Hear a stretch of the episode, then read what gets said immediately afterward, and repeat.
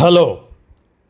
కానమోకు కథావచనం మోహనవచనం పరిజ్ఞాన హితబాండం శ్రోతలకు ఆహ్వానం నమస్కారం. చదవదగునెవరు రాసిన తదుపరి చదివిన వెంటనే మరువక పలువురికి వినిపింపబూనిన అది ఏ పరిజ్ఞాన హితబాండమవు మహిళ మోహనవచనమై విరాజిల్లు. పరిజ్ఞాన హితబాండం లక్ష్యం ప్రతివారీ సమాచార హక్కు ఆస్ఫూర్తితోనే ఇప్పుడు రామోజీ విజ్ఞాన కేంద్ర చారిత్రక సమాచార సౌజన్యంగా గాంధీ చరక ఆరాధకుడు.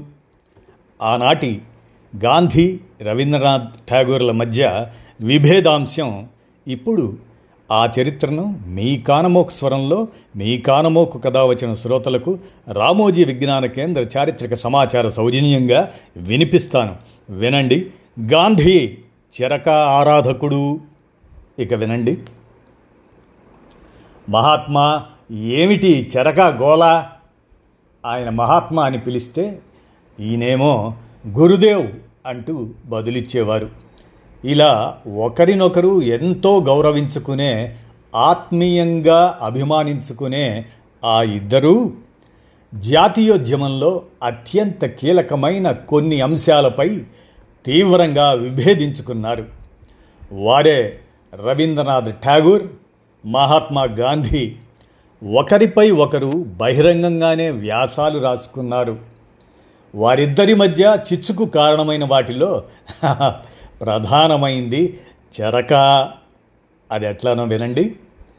జాతీయోద్యమ సారథ్య బాధ్యతలు చేపట్టి విదేశీ వస్త్రాల బహిష్కరణకు పిలుపునిచ్చిన గాంధీజీ చెరకాను ఆంగ్లేయ సామ్రాజ్యవాదంపై బలమైన భారతీయ అస్త్రంగా ఎంచుకున్నారు.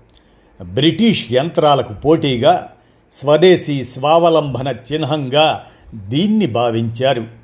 అంతేకాకుండా చరకాను స్వదేశీ మంత్రంగా ఆర్థిక విప్లవ బీజంగా గ్రామాల్లో పేదరిక నిర్మూలన సాధనంగా వేడి నీళ్ళకు చన్నీళ్ళ తోడు లాంటి ఆదాయంగా అన్నిటికీ మించి ఆత్మగౌరవ పతాకంగా చూశారు గాంధీ.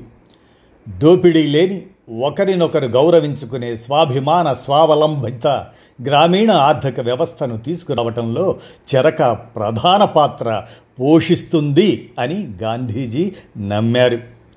అంతేకాకుండా నానాటికి యంత్రాలకు బానిసలమైపోతున్న మనుషులను ఇది తట్టి లేపుతుందని భావించారు. చెరకాపై వడుకుతూనే ఊపిరి ఆగాలనేది నా కోరిక. నా దృష్టిలో ఇది స్వయం సహాయక సాధనం శ్రమకు గౌరవం మానవీయ విలువలకు దర్పణం. అమూర్తమైన అహింసా భావనకు ఇది ప్రతిరూపం అని నిర్వచించిన గాంధీజీ చెరకాపై తాను వడికిన ప్రతి పోగులోనూ దేవుడిని చూశారు. నిజానికి భారత్కు తిరిగి వచ్చేదాకా ఆయనకు చెరకాతో పరిచయం లేదు. పంతొమ్మిది వందల పదిహేడులో తొలిసారిగా సబర్మతి ఆశ్రమంలో గంగాబెన్ మజుందార్ అనే సామాజిక కార్యకర్త ఆయనకు చెరకాను పరిచయం చేశారు. మగన్లాల్ గాంధీ ద్వారా చెరకా తిప్పటం నేర్చుకున్న గాంధీజీ క్రమక్రమంగా అందులో నైపుణ్యం సాధించారు. ఎంతగా అంటే చెరకా చక్రంలో మార్పులు చేసి ఆశ్రమంలోనే దాన్ని తయారు చేయించేంతగా. అలా సబర్మతి ఆశ్రమంలో చెరకాను రోజువారీ విధుల్లో తప్పనిసరి చేశారు. ఎక్కడ ప్రసంగించినా చెరకా ప్రస్తావన తప్పకుండా ఉండేది. అందరినీ చెరకాపై నూలు వడికేందుకు ప్రోత్సహించేవారు గాంధీజీ. దీంతో దేశంలో ఎక్కడ చూసినా చెరకా మాటే వినిపించేది కనిపించేది. జాతీయ కాంగ్రెస్ జెండా స్వరాజ్య జెండాల్లోనూ చెరకాకు చోటు కల్పించారు. ఇది విశ్వకవి రవీంద్రనాథ్ ఠాగూర్కు చికాకు తెప్పించింది. స్వరాజ్య సాధనకు అవసరమైన ఇతర కార్యక్రమాలు చేపట్టాల్సిన ఉద్యమాల కంటే చెరక ఆరాధన శృతి మించుతుంది అనిపించింది ఆయనకు. దీనిపై ఆయన కలకత్తాకు చెందిన మోడర్న్ రివ్యూ పత్రికలో వ్యాసాలు రాశారు. అన్నీ పక్కకు పోయి చెరకాకు ఎక్కడ లేని ప్రాధాన్యం ఇస్తున్నట్లు అనిపిస్తుంది నిజంగా చెరక అంత శక్తివంతమైందా కోట్ల మంది భారతీయులను భక్తులుగా మార్చగల దైవశక్తి గలదా? నూలు వండలోని దారమంతా పూర్తయిన విష్ణువు వరమివ్వడు ఆయన భార్య లక్ష్మి మనల్ని కరుణించదు. ఒకప్పుడు అందరినీ సంపన్నులుగా చేసిన ఈ చెరక చప్పుడు ఇప్పుడు అభివృద్ధి దిశగా నడిపించబోదు. స్వరాజ్య ఉద్యమం నడవాలంటే బయటి చక్రాలు చెరకాలు కాదు అంతర్చరకాలు తిరగాలి మనసులు కలిసి కదలాలి. నా మనసైతే ఎందుకో ఈ చెరకాతో కదలడం లేదు అంటూ గాంధీ పద్ధతిని రవీంద్రనాథ్ ఠాగూర్ ప్రశ్నించారు. అసలు పని కంటే చిహ్నానికి ప్రాధాన్యం పెరుగుతున్నది ఆయన ఆవేదన ఠాగూర్ గారిది. ఇక కొద్ది నెలల తర్వాత పంతొమ్మిది వందల ఇరవై ఐదు నవంబర్లో గాంధీజీ తన పత్రిక యంగ్ ఇండియాలో ట్యాగూర్కు బదులిచ్చారు. ఏమని? కవులు తమదైన ఊహాలోకంలో విహరిస్తూ ఉంటారు.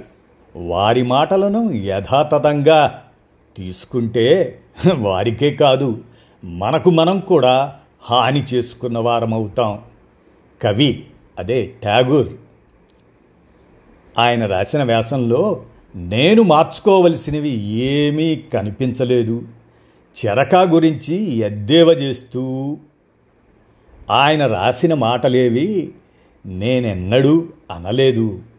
ప్రతి ఒక్కరూ చెరకా తిప్పండన్న నా పిలుపు బహుశా ప్రజలంతా తాము చేసే వృత్తులు పనులు విడిచిపెట్టుకొని ఇరవై నాలుగు గంటలు చెరకానే తిప్పుతూ కూర్చోండని అన్నట్లుగా ఆయనకు అర్థమై ఉంటుంది.